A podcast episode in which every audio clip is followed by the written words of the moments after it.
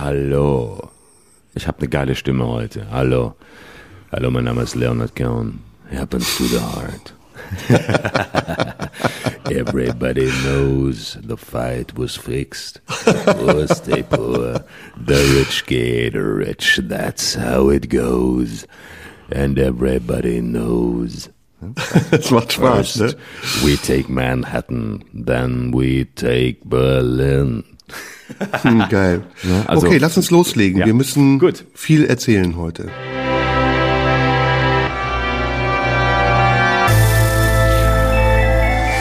Schröder und Sumunju, der Radio 1 Podcast. Hallo liebe Freundinnen und Freunde, herzlich willkommen zu einer neuen Ausgabe von Schröder und Sumunchu. Ich freue mich sehr, dass mein lieber Freund und Kollege da ist. Und bevor ich ihn begrüße, muss ich aber sagen, ich klinge heute ein bisschen anders. Und äh, ich kann euch auch sagen, warum. Ähm, ich habe nämlich richtig fett gefeiert am Wochenende.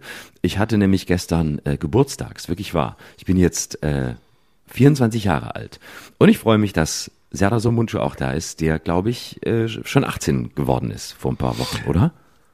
Ja, auf jeden Fall. Herzlichen Glückwunsch nachträglich, lieber Florian. Danke. Ähm, und mach mal einen Corona-Test. Das hört sich nicht nach Feiern an, das hört sich eher nach Feierabend an. äh, nee, ich habe wirklich wahnsinnig gefeiert. Du weißt, ich bin ja jemand, der seinen Geburtstag ähm, immer exzessiv feiert. Ich bin sowieso ein exzessiver Feiertyp und äh, wenn ich mal Ge Geburtstag habe, einmal alle zwei Jahre nur. Ich werde ja nur alle zwei Jahre ein Jahr älter, das habe ich mal so beschlossen, weil ich auch der Auffassung bin, dass Alter und Tod Konventionen sind, die zu überwinden sind. Also ich bin der Auffassung, sie treffen nur die, äh, die dran glauben. Wer nicht dran glaubt, stirbt auch nicht. Und deswegen bin ich unsterblich und werde nur alle zwei Jahre ein Jahr älter. Und ähm, jetzt war mal wieder die Zeit gekommen zu feiern, alle zwei Jahre. Ich feiere immer die geraden Jahre und jetzt war ein gerades Jahr und deswegen klinge ich heute ein bisschen anders, weil ich eben eine Feiermaus bin. So haben wir uns ja auch kennengelernt, ne? Ja, ja, klar, auf jeden Fall. Oder war es auf dem Straßenstrich? Ich weiß es nicht mehr. Ich weiß nur, Ich ich, weiß es eine auch nicht Menge so genau. bezahlt. Und zahle immer. noch. genau. Und äh, ja, und jetzt klinge ich heute ein bisschen anders. Aber dafür bin ich der Leonard Cohen unter den deutschen Quatschmachern. Und das wollte ich schon immer sein. Bin ich Leonard? Ja. Hello, everybody Apropos knows. Zahlen, apropos Zahlen, ich denke gerade, wäre doch eigentlich ganz gut, wenn man äh, den Nutten auf der Oranienburger eine Einzugsermächtigung gibt, wenn man schon so oft da unterwegs ist. Ich bin da nicht unterwegs. Entschuldigung mal, das ist, äh, ich bin Prinzip, ich bin Profi. Ich fahre nach Hamburg in die Herbertstraße, da wo mich niemand kennt. um, und in und in Berlin dann fahre ich gerne nochmal nach Schöneberg und so in die, ähm, na ich vergesse immer, wie die Straße heißt. Ich, ich bin immer, ich stehe immer nur da, aber ich weiß nicht mehr, wie sie heißt. Da die die die Schmuddelecke, da gehe ich hin. Also das kann ich empfehlen. Aber Oranienburger Straße ist mir zu teuer. Ist genau wie 17. Juni und so, da zahlst du ja letztlich und am, am Ende ist doch immer eh alles gleich. Also ich mache da, ich möchte da günstig davon kommen. Günstig und schnell. Das ist mein Motto. Wie im Waschsalon. So geht's bei mir auch im Puff zu. Das ist so, das ist so geil. Ich habe mal ähm, im, im, im Bordell im Puff in Köln ein Stück inszeniert. Habe ich dir das mal erzählt? Nee, echt? Was ja, für eins? Ich hab, äh, das ist Ich und die Mädels. 1992, nee, nee, 1992 haben wir so eine Barrevue gemacht, die hieß Bukowski Blues. Und äh, ich hatte damals auch mit dem Übersetzer von Charles Bukowski zu tun und habe dann auch Bukowski kennengelernt, der nach Deutschland gekommen ist auf eine Lesereise und wir haben Texte von ihm genommen und haben die dann in so einem Barstil vorgetragen und eingebunden in so eine Story zwischen zwischen Hank, was ja das alter Ego von Bukowski war, und seiner Frau Linda. Und als Spielort hatten wir uns den Eros Center in Köln ausgesucht. Und ähm, ich bin dann dahin und das ist wirklich irre gewesen. Ich war vorher noch nie in so einem Etablissement und dann fährst du in den elften Stock hoch und da ist so eine richtige Büroetage und da saß eine sehr adrette, feine Frau, die, ja, wir konnten sie nicht wirklich einschätzen, die uns erklärt hat, wie das da läuft und wir haben dann mit ihr die Probezeiten vereinbart. Wir haben insgesamt zwei Wochen jeden Tag im Kontakthof geprobt, was sehr, sehr freundlich war. Und ähm, diese Büroetage war so wie bei der Deutschen Bank oder bei einer Versicherung. Und das Büro dieses Typen, dem der Laden gehört, das sah auch ganz normal aus. Da waren so Bilder von seinen Kindern auf dem Schreibtisch oder von seinem Sportverein. Und irgendwann, nachdem wir dann mit dieser Frau über die Konditionen gesprochen haben, fragte sie, ja, und ähm, haben Sie dann sonst noch Fragen? Und dann habe ich gesagt, äh, ja, nur mal so aus Interesse, äh, was kostet das denn alles so? Und dann hat sie wie aus der Pistole geschossen gesagt, Handbetrieb 50, normal 100, alles drum und dran 150. und ich war so, mir schockte der Atem, ich war so, äh, äh, äh, ja, okay. Und dann wusste ich gleichzeitig auch, die kennt sich aus, die scheint irgendwie Frührentnerin zu sein oder sonst was. Aber ich komme drauf, weil weißt du, was die aktuellen, die handelsüblichen Preise auf Straßenstrichen sind? Ich kann dir ehrlich sagen, ich habe keine Ahnung. Es ist wirklich eine Welt, die mir total fremd Fangfrage, ist. Fangfrage, geil. Wenn du jetzt gesagt ich, hättest, ich weiß es. Ich die Preise. Nein, ich kann dir wirklich nur äh, ähm, und selbst wenn ich sie wüsste, entschuldige mal, ich bin ich bin satirischer Journalist, journalistischer Satiriker. Es ist alles Recherche, das weißt du doch. Im ja. Zweifel war es immer Recherche. Und ähm, nee, ich ich habe keine Ahnung. Es ist auch wirklich ein Milieu, das mich überhaupt nicht interessiert. Und ich kann ohne ohne jede Ironie sagen, ich war in meinem Leben ich war in meinem Leben noch nie im Puff. Ich hatte mal zwei, die einzigen bei beiden Begegnungen, die ich mit dieser Welt hatte. Das eine war äh, in einem äh, in einem Swingerclub, ja, das ist natürlich auch kein Puff, aber ich glaube, es war in einem Swingerclub in, in Kreuzberg in Berlin vor vielen Jahren.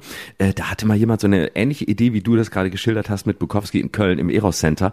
Ähm, und zwar in so einem, in so einem äh, SM-Club war das. Ich weiß gar nicht, ob es ein Swingerclub war. Auf jeden Fall war es ein SM-Club irgendwo in so einem Hinterhof in, in Kreuzberg.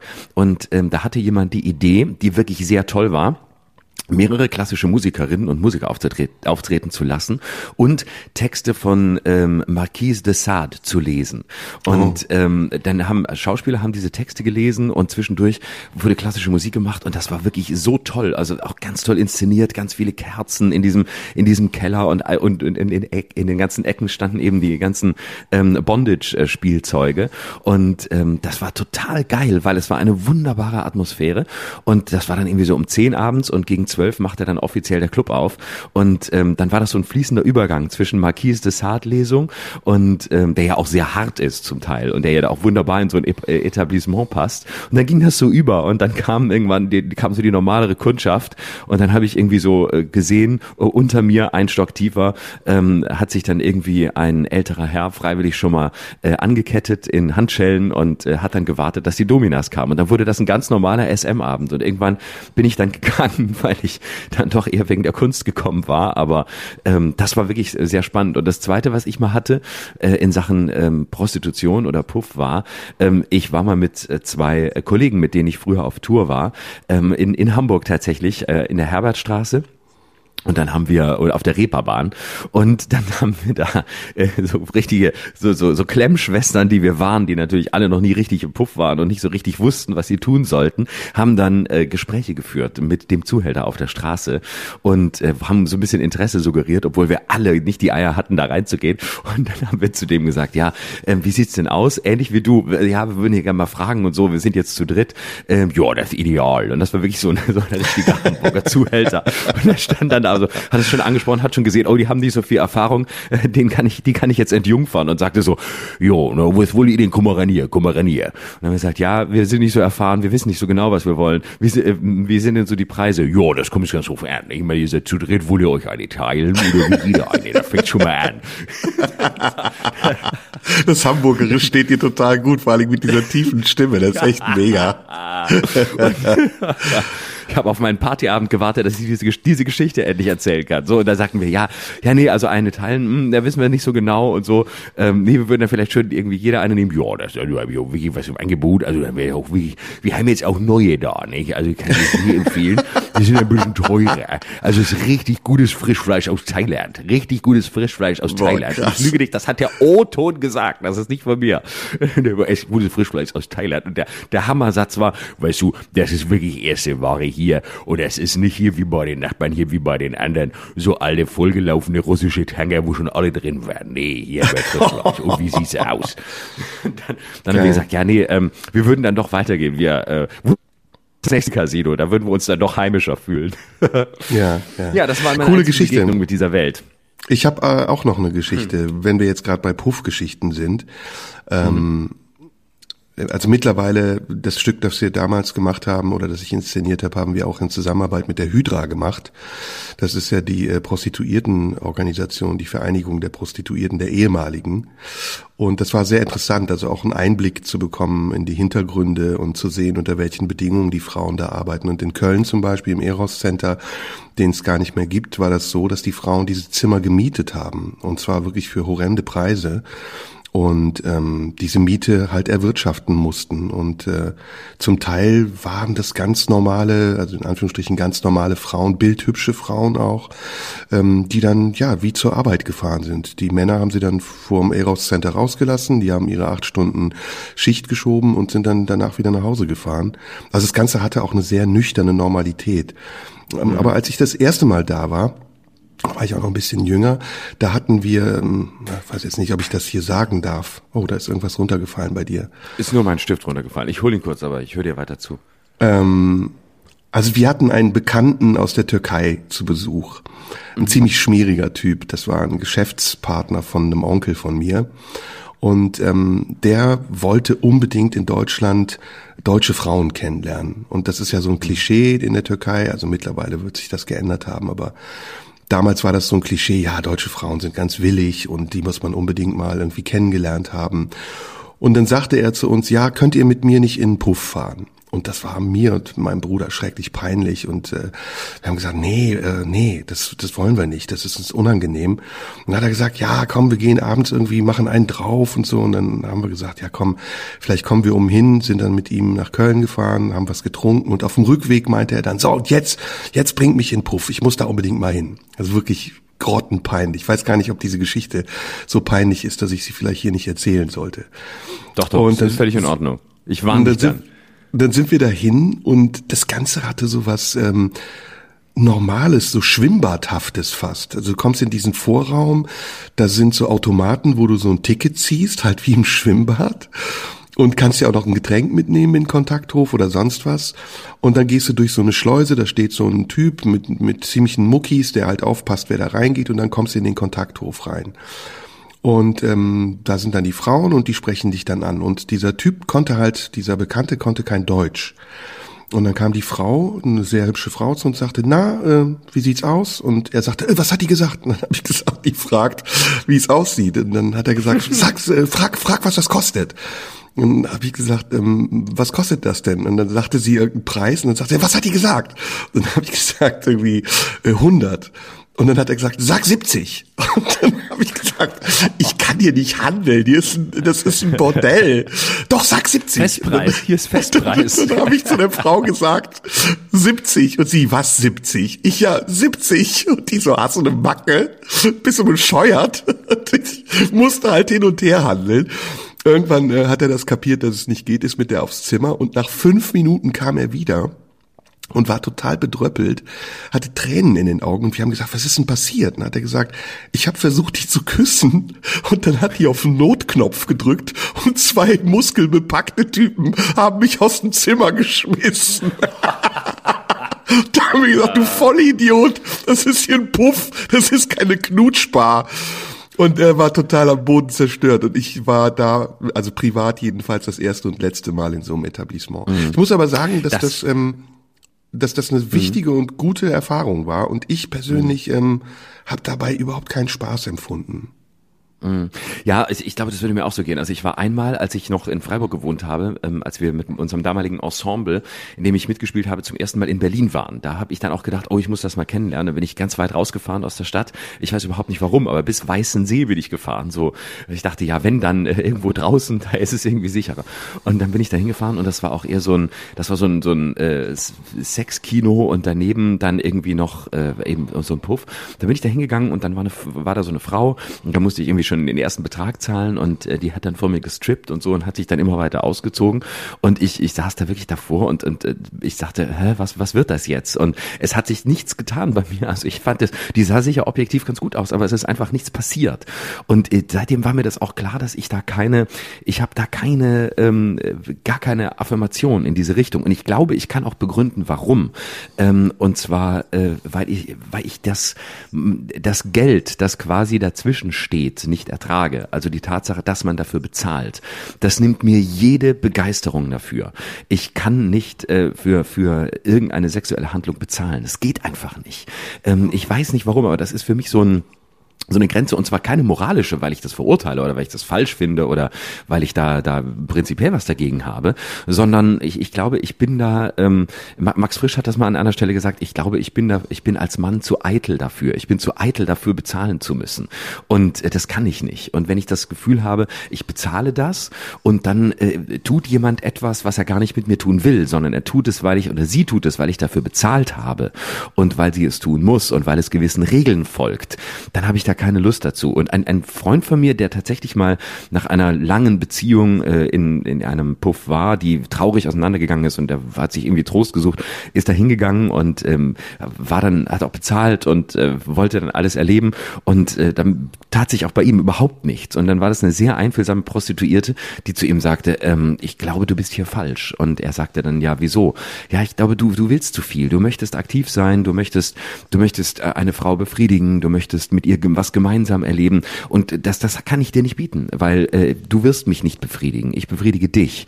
Und das ist eine, es geht hier in eine Richtung. Und entweder du äh, sagst mir, was du willst und du bekommst das, aber ähm, das ist Teil des Konzepts hier. Und deswegen wirst du hier nicht glücklich werden. Und wenn du hier es darauf angesehen hast, dass es irgendwie eine gegenseitige Sache ist, dann musst du ins Swingerclub gehen oder sonst wohin, aber nicht hier. Und dann hm. hat er gesagt, das, dann, das war's für ihn. Das war, er kann das nicht als Dienstleistung anerkennen. Und so geht's mir, glaube ich, auch. Das, das hm. kriege ich einfach nicht hin.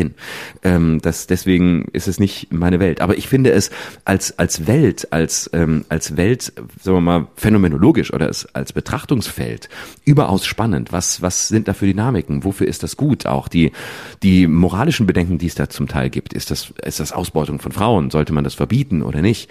Ähm, ich glaube nicht, dass man das verbieten sollte. Aber ähm, das finde ich, finde ich sehr, ich finde das sehr interessant, weil ich glaube, dass die gute Prostituierte auch häufig ähm, psychologische Fähigkeiten haben. Ich glaube, viele Männer, nach allem, was ich so höre, oder einige Männer gehen da auch hin, ähm, um äh, Leute zu, jemanden zu haben, der ihnen auch zuhört. Ne? Ja, ja, ja glaube ich ja, auch. Also ich habe, nachdem ich da ja dann doch einige Zeit verbracht habe, äh, große Achtung vor diesen Frauen die das machen und äh, ohne das jetzt auch romantisieren zu wollen, äh, es gibt da auch solche und solche, ähm, ist das ein ganz ähm, wichtiger Dienst, den diese Frauen da leisten. Ähm, Teilweise zum Beispiel auch, weil es ihnen Freude bereitet. Also es ist nicht immer so, dass diese Frauen das äh, gegen ihren Willen machen, aber es ist natürlich noch viel zu sehr in einer Zone, in der man nicht weiß, ob das anerkannt ist. Und ähm, mhm. das ist zum Beispiel auch das, wofür die Hydra kämpft und das ist sehr unterstützenswert, dass diese Frauen versichert sind, dass sie Sozialversicherungen haben, dass sie rentenversichert sind, dass sie ihre Altersvorsorge auch erarbeiten können und dass die Bedingungen, unter denen sie dort arbeiten, auch ähm, anständig sind. Also anständig notwendig ist jetzt vielleicht ein, ein unpassendes Wort, aber eben angemessen sind. Ähm, ich muss sagen, ich habe diese Frauen, die ich dort kennengelernt habe, wir waren da ja insgesamt dann so mit den Aufführungen, die wir hatten, einen Monat lang etwa, ähm, als unglaublich emanzipiert empfunden und ähm, mhm als sehr stark und ähm, ich habe auch von vielen Geschichten gehört. Ich habe dann, wir konnten dann mittags immer mit den Frauen in der Kantine sitzen und wir konnten einfach so Fragen stellen und haben viel miteinander gesprochen und viele haben erzählt, wie du das gerade auch erzählt hast, dass das auch wie eine Seelsorge ist, ne? dass das auch eine, mhm. eine psychologische und therapeutische Seite hat und dass viele Männer dort auch hingehen, natürlich erstmal oberflächlich, weil sie Sex haben wollen, aber weil sie auch ähm, Kontakt suchen, also weil sie, weil sie einen Dialog suchen. Das ist jetzt mhm. vielleicht verallgemeinert, ich bin da genauso unerfahren wie du und sag das jetzt einfach erstmal so. Aber es, es entspricht auch meinem Eindruck. Und ich bin genauso wie du, also ich habe mich das natürlich auch gefragt, als ich dort war, ähm, wie muss das sein? Kann, könnte mir das Lust bereiten? Ich kann das gar nicht. Also ich kann auch nicht jegliche Form von vorher, vorhersehbarer Sexualität ist für mich eher abtörend. Also ich brauche mhm. tatsächlich immer den Moment der Überraschung und der Unvorhersehbarkeit. Das muss spontan passieren und das ist ja auch das Schöne, es muss auf Gegenseitigkeit berufen. Ich will zum ja. Beispiel auch das Gefühl haben, gewollt zu werden, um selber zu wollen. Und ähm, dass ich Erregung in jemandem erzeuge, erregt mich auch wiederum. Und mhm. ich finde das zwar bemerkenswert und bewundernswert, wie diese Frauen das machen, also wie sie es auch schaffen, ähm, ich will jetzt nicht sagen, das zu spielen, aber es so zu machen, dass man nicht das Gefühl hat, dass sie einem etwas vorspielen oder dass es künstlich ist. Aber bei mir ist einfach die also es gibt eine moralische Barriere sowieso, weil ich diesen Frauen das nicht antun will. Äh, aber es gibt auch eine, eine Barriere, die in meinem Empfinden liegt. Und für mich ist das einfach, wie gesagt, zu organisiert. Mhm. Aber trotzdem ist es wichtig, dass es das gibt. Und ich frage mich zum Beispiel auch, ähm, warum dieses Thema in der Gesellschaft immer noch so tabuisiert wird und warum das immer noch als dreckiger Job gilt und warum viele Frauen, äh, darüber haben wir jetzt gar nicht gesprochen, ins Abseits gedrängt werden und auf dem Straßenstrich arbeiten müssen. Und äh, da gibt's ja dann gar keine soziale Absicherung, geschweige denn irgendeine gesundheitliche Absicherung. Da wirklich mhm. für ein Minigeld eine ganz krasse, wichtige Sache machen. Ähm, aber darüber redet man ungern, weil es eben auch so ein Gefilde ist, in dem es ein bisschen anrüchig wird und das so ein bisschen dubios ist, ist ja auch immer noch so. Diese Läden, diese Häuser werden ja betrieben von irgendwelchen Typen, die nicht nur im Immobilienbereich äh, große, großes Geld machen wollen, die eben auch diese diese Zimmer so teuer zu horrenden Preisen vermieten, dass die Frauen regelrecht ausgebeutet werden.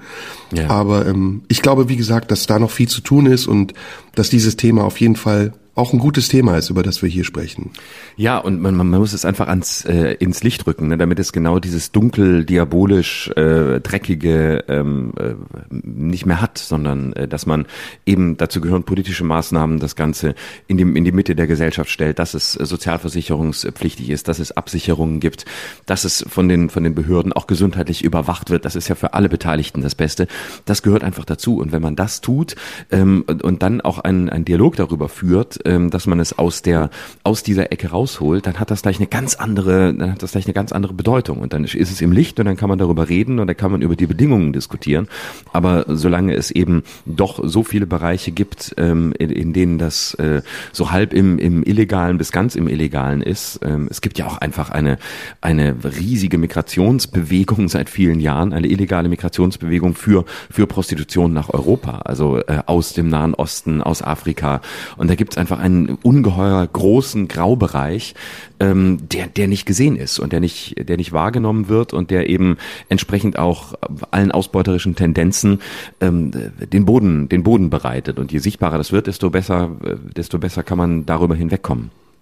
Das ist ja, das ist im Osten zum Beispiel auch so, dass äh, die letzte Hoffnung für ganz viele Frauen im Osten, in Rumänien, in Moldawien ist, als Escort Girl zu arbeiten. Und das ja. für zum Teil wirklich äh, lächerliche Preise. Und da zahlt man 100, 150 Euro für einen ganzen Tag.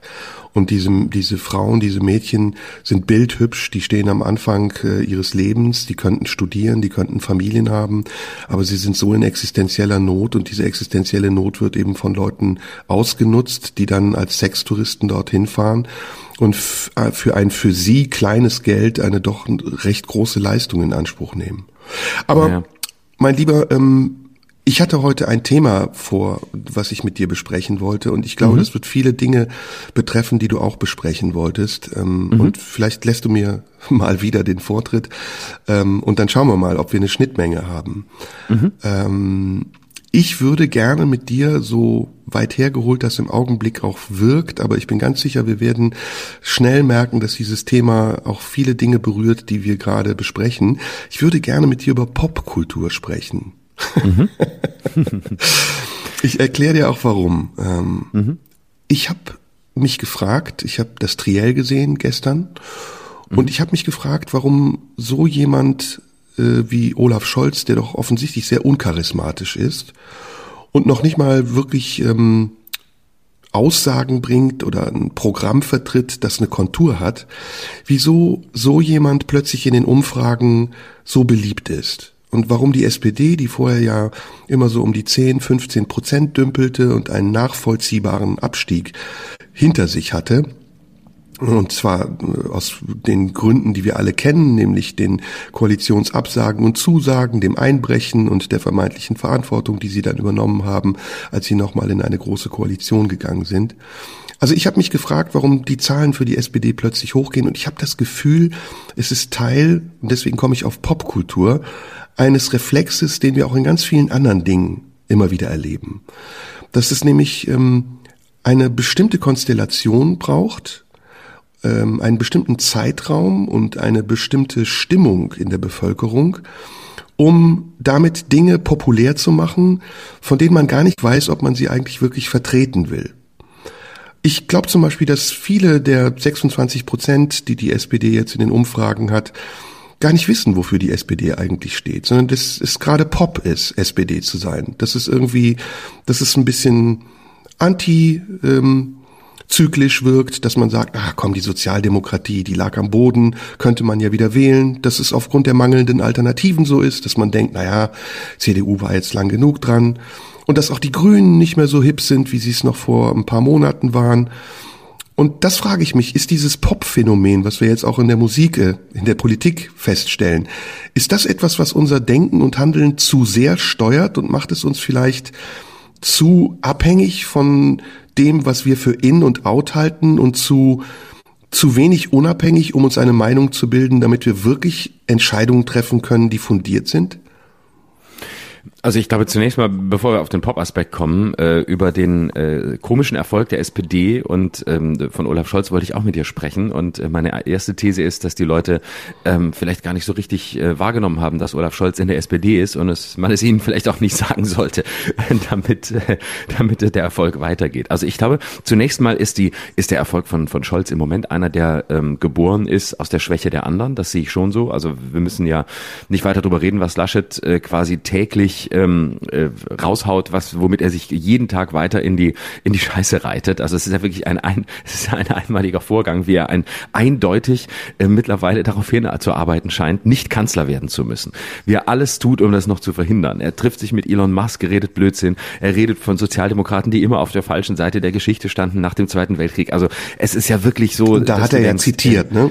Da hat er ja, ja nicht ja. selbst gesprochen, sondern es war ja ein Zitat. Ja, ja, natürlich. Aber trotzdem sind es, sind es sogar, ne? Genau. Und trotzdem ist es aber so, dass du denkst, er, er legt es auch wirklich drauf an, irgendwie es nicht werden zu müssen und hat trotzdem dieses, dieses Selbstbewusstsein, es werden zu können. Und daneben äh, die Grünen und äh, Annalena Baerbocks Verfehlungen kennen wir auch. Ähm, und ich glaube, es hat da zunächst mal damit zu tun, dass äh, die Leute denken, ja komm, Scholz, der ist irgendwie, der ist ein bisschen, der ist ein bisschen wie Merkel, der, der kennt das auch, der, der hat die Regierungserfahrung. Ähm, Laschet ist irgendwie so ein bisschen windig, da weiß man nicht so genau, da schläft man nicht so so ruhig wie bei Merkel. Ähm, bei Annalena Baerbock weiß man gar nicht, was sie kriegt. Außerdem ist sie zu unerfahren. Und ähm, dann wählt man eben so einen wie Scholz. Und ich glaube tatsächlich, dass das mittlerweile ähm, im Vordergrund steht, dass die Person im Vordergrund steht und es gar nicht mehr so sehr um die Partei dahinter geht. Und man muss, glaube ich, auch zunächst mal einpreisen, dass die SPD ähm, dieses Mal zum ersten Mal seit Jahrzehnten es schafft, sich nicht gegenseitig zu zerlegen und ihren Kandidaten zu zerstören. Also äh, die SPD steht zum ersten Mal nicht nicht hinter Olaf Scholz, was das Beste für ihn ist, weil ähm, wenn die SPD hinter dir steht, dann weißt du, zwei Tage danach kommt der Dolch und ähm, das machen sie dieses Mal nicht. Und Scholz hat es geschafft, selbst Saskia Esken und Kevin Kühnert und alle, auf die die CDU eindreschen wollte, ähm, so ruhig zu stellen, dass die einfach sagen, wir warten das ab und auch wenn Scholz nicht unser Mann ist, der soll erstmal machen. Und ich glaube, das ist so aus der aus dem politischen Maschinenraum heraus betrachtet der Grund, warum so einer wie Scholz, der vielleicht, weil er so uncharismatisch ist, auch gerade so erfolgreich ist. Und damit sind wir vielleicht schon in der Richtung auch der Frage der Popkultur, nämlich ähm, vielleicht ist es auch eine Reaktion auf die auf die vergangenen Jahre, auf, auf Figuren wie Trump, auf Figuren wie Johnson, auf ähm, diese ganzen durchgeknallten, auch Orban und Erdogan, so man eher so sagt, naja, komm, meine, der Deutsche war immer in, zufrieden mit seiner Konsensdemokratie, aber jetzt hat man so einen, da kann man doch eigentlich nix, da kann man nix, da kann man nix sagen. Der wird uns schon irgendwie verlässlich ähm, durch, durch die nächsten Jahre bringen. Vielleicht hat es damit was zu tun, dass man eher so sich so einem so einem Biedermeier ähm, in so einem Biedermeier einrichtet, bevor man äh, den großen Charismatikern äh, hinterherläuft oder sich welche wünscht. Wer denn wo die hingeführt haben, das hat man in den vergangenen Jahren ja schön gesehen. Mir ist das zu ähm, plausibel, was du sagst. Ähm, ich glaube, dass die Entscheidung, äh, die man trifft, wenn man seine Stimme vergibt, tatsächlich emotionaler fällt. Ähm, ich sag das mal jetzt einfach. Ich weiß nicht, ob das stimmt. Ich weiß auch nicht, ob es Erhebungen darüber gibt, äh, ob man Menschen fragt, haben sie jetzt einfach so nach Gefühl entschieden oder war das ihr Verstand oder haben sie sich informiert? Wie lange vorher wussten sie es? Haben sie ihre Meinung geändert? Diese Erhebungen gibt's ja leider selten nur. Aber ähm, mein Gefühl sagt mir, und deswegen habe ich dieses Wort Pop ins Spiel gebracht, dass es bestimmte Tendenzen gibt, einen bestimmten Zeitgeist, der Dinge populärer sein lässt. Und ähm, Menschen aber oft denken, in dem Moment, in dem sie sich für etwas entscheiden, ähm, dass sie damit ähm, ja fast schon unsichtbar eine Alternative wählen, die kein anderer aus ihnen, außer ihnen wählen würde. Also ich glaube, das ist ein ganz entscheidender Aspekt. Übertragen wir es mal auf ein anderes Beispiel. Ähm, Mode zum Beispiel. Ähm, Wer entscheidet darüber, dass wir zu bestimmten Zeiten bestimmte Modetrends haben oder dass wir diesen Modetrends folgen? Mal tragen wir Hosen mit Schlag, mal tragen wir Röhrenjeans, dann mal pastellfarbene Pullis, dann sind es wieder Sweatshirts. Da gibt's natürlich einen Impuls, der von Modemachern gegeben wird. Aber die, dieser Impuls muss ja auch erstmal aufgegriffen werden. Und ich glaube, die Kraft dieses Impulses entfaltet sich und potenziert sich in dem Moment, in dem erstmal Leute denken, sie wären die einzigen, die das machen, also Trendsetter sind und dann andere auf diesen Trend sich draufsetzen, aber es ähnlich denken. Also denken, sie würden eigentlich zu einer Minderheit von Leuten gehören, die was Besonderes sind, die eben während alle anderen Röhrenjeans oder Karottenjeans tragen, wieder Schlaghosen äh, an, anziehen. Und so ist, glaube ich, in der Politik ähnlich. Also ich glaube, der Trend, wieder die SPD zu wählen, hängt damit zusammen, dass man denkt, ja komm, wir handeln jetzt auch mal gegen den Mainstream. Die SPD, die war so out, also vor einem halben Jahr war sie noch so out, dass sie in Sachsen-Anhalt oder in ostdeutschen Ländern noch nicht mal über die zehn Prozent gekommen ist dass wir wieder ein bisschen gegen, gegen das Gefühl wählen und sagen, komm, das ist vielleicht, damit machen wir uns wieder individuell oder sind äh, anders als der Rest der anderen. Weil ich glaube nämlich, und das muss ich nochmal sagen, dass in einem Zeitalter des Valomaten, in dem man äh, virtuell 38 oder 48 Fragen beantwortet, um sich dann erklären zu lassen, was man eigentlich wählen sollte, für viele Menschen ist sehr, sehr schwer geworden ist, zwischen den unterschiedlichen oder den Unterschieden in den Parteiprogrammen zu ähm, erkennen, was die Parteien eigentlich wollen. Und jetzt komme ich nochmal aufs Triell. Das war ja so. Also da waren drei Politiker, die kaum zu unterscheiden waren. Was, mhm. was sind wirklich die markanten Unterschiede zwischen SPD und CDU und zwischen CDU und Grün? Da gibt's ein paar Punkte.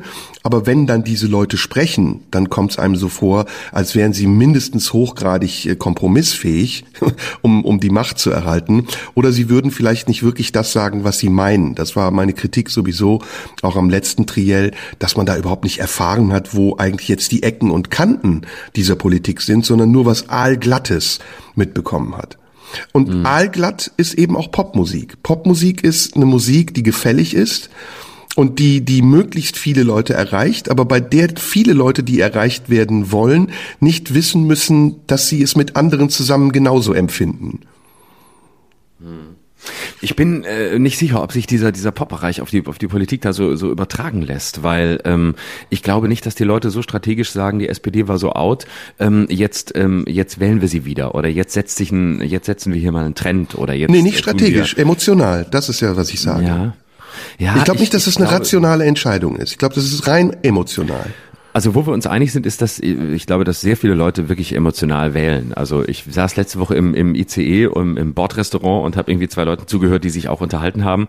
Ähm, älterer Mann, was heißt älter, 60 und sie ein bisschen älter und er hat sie so ein bisschen belehrt ähm, mit so einem belehrenden Tonfall, warum man jetzt wem, warum man jetzt Scholz wählen muss und äh, warum das jetzt auch mal gut ist und warum der das schon irgendwie macht und warum der das sicher hinkriegt und warum er glaubt, dass er das hinkriegt. Und ich habe so zugehört und dachte, es ist interessant. Es ist eigentlich, es, es gibt sich jemand jemand vollkommen rational und möchte eigentlich äh, Argumente liefern, warum es jetzt richtig ist, Scholz zu wählen und warum das der richtige Kandidat ist. Faktisch ist es aber, sind es gar keine Argumente, sondern es war sehr emotional. Also es war ja so, ja, dem traut man das zu und der kann es ja auch und irgendwie mit dem macht, da macht man sicher nicht falsch, bei den anderen weiß man ja nicht und der Laschet, ach, ich weiß nicht, wenn ich den Laschet so sehe, ich weiß nicht, ob der das kann. Ich glaube, der kann es nicht.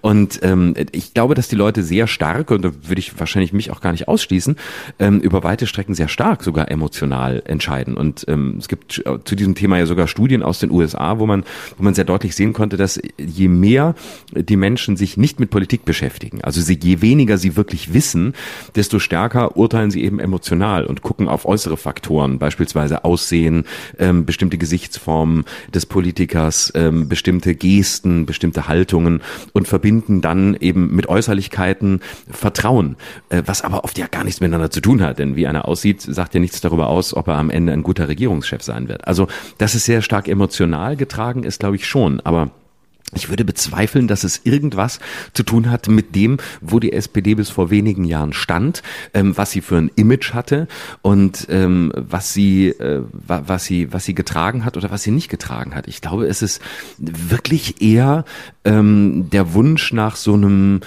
unaufgeregten Konsenskanzler, dem man vertrauen kann, der einen weiter ruhig, ruhig schlafen lässt. Und der, der Ansatz zum Pop wäre dann höchstens, dass es eben nicht auffällig sein soll. Also aber das war ja schon das, das war ja schon das Konzept von Merkel. Also ich glaube, dass es kein zu, also ich versuche mal einen Gedanken. Ich glaube, dass es kein Zufall war, dass die äh, äh, Merkel-Ära, Ära Merkel, man sollte Deutsch sprechen können, dass die Ära Merkel ähm, auch die Ära von Helene Fischer war. Ne? Also äh, das ist, glaube ich, kein Zufall, denn die sind äh, beide hatten ja sowas, ja auch was was glattes. Beide waren irgendwie unangreifbar, ähm, haben äh, irgendwie so so einen so einen fröhlichen Biedermeier.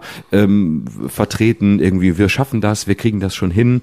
Ähm, das war, das, das, da gab es irgendwie einen Zusammenhang, ähm, hatte ich den Eindruck, der sich mit der Zeit so gezeigt hat. Aber ist die Popkultur, äh, die, die Olaf Scholz, für die Olaf Scholz gehen könnte, können, können wir die schon sehen? Das wäre die Frage. Also mir fallen dazu ganz viele Dinge auf einmal ein und ich möchte mhm. jetzt ohne zu schwadronieren oder zu monologisieren versuchen, das zusammenzufassen. Ähm, zunächst mal würde ich sagen, ist das Phänomen SPD ein Phänomen des Postmodernen. Also da wird mhm. etwas wieder modern, was mal modern war und zwischenzeitlich nicht so äh, gefragt war. Ähm, ich glaube, dass der Begriff des Populären äh, so meine ich es jedenfalls, etwas auch mit Konsum zu tun hat und mit, mit Kapitalismus und dass wir, wenn wir das vielleicht ein bisschen ein bisschen weiterführen, äh, auf ganz interessante Punkte kommen können, die etwas mhm. mit unserem Wahl- und auch Kauf- und Denkverhalten zu tun haben. Mhm. Wir leben ja in einer Gesellschaft der Entscheidung und der Werteentscheidung und des permanenten Urteilens über Dinge. Und diejenigen, die von uns Entscheidungen verlangen und Urteile, sind zugleich auch oft diejenigen, die uns versuchen, zu etwas zu bringen. Entweder etwas zu kaufen oder Teil von etwas zu sein oder etwas zu wählen. Und das ist ein durch und durch kapitalistisches Motiv. Das ist nämlich der Versuch eines ähm, Produzenten, eines äh, Konsortiums, eines Industriellen, einer Firma, einer Marke, dem Kunden das Gefühl zu geben, dadurch, dass er eine individuelle Entscheidung trifft, etwas Besonderes zu sein und ihm gleichzeitig aber zu verschweigen, dass er das mit vielen anderen genauso macht. Also dass dieser Kunde, der in dem Moment denkt, ah, ich bin einzigartig, weil ich werde gefragt und ich kann entscheiden und ein Urteil abgeben und dann werde ich vielleicht Teil von etwas oder auch nicht oder bekomme etwas dafür, was kein anderer außer mir hat.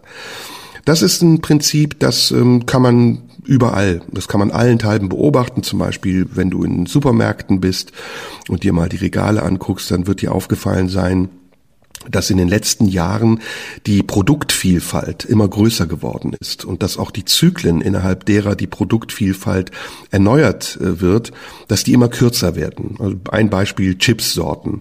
Früher gab es eine Sorte Chips, Paprika und damit hatte sich das.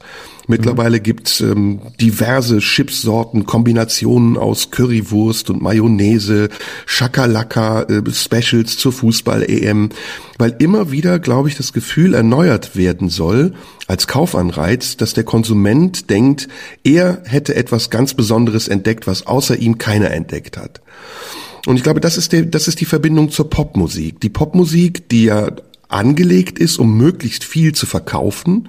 Am Ende ist es ja eine kommerzielle Musik, die chartorientiert ist, die, die versucht eben Umsatz zu machen.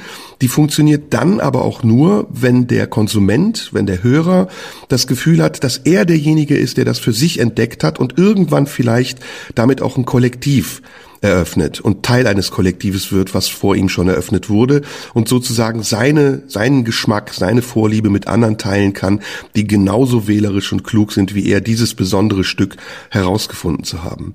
Und auch wenn das jetzt ein bisschen übertheoretisch oder vielleicht für den einen oder die andere weit hergeholt wirken mag, ich bin fest davon überzeugt, dass auch Wahlen von solchen Gefühlen, von solchen Emotionen, von solchen Trends bestimmt werden. Bei Donald Trump in den USA war das zum Beispiel so. Da kam jemand, der hat plötzlich anders gesprochen. Das war ein Alleinstellungsmerkmal.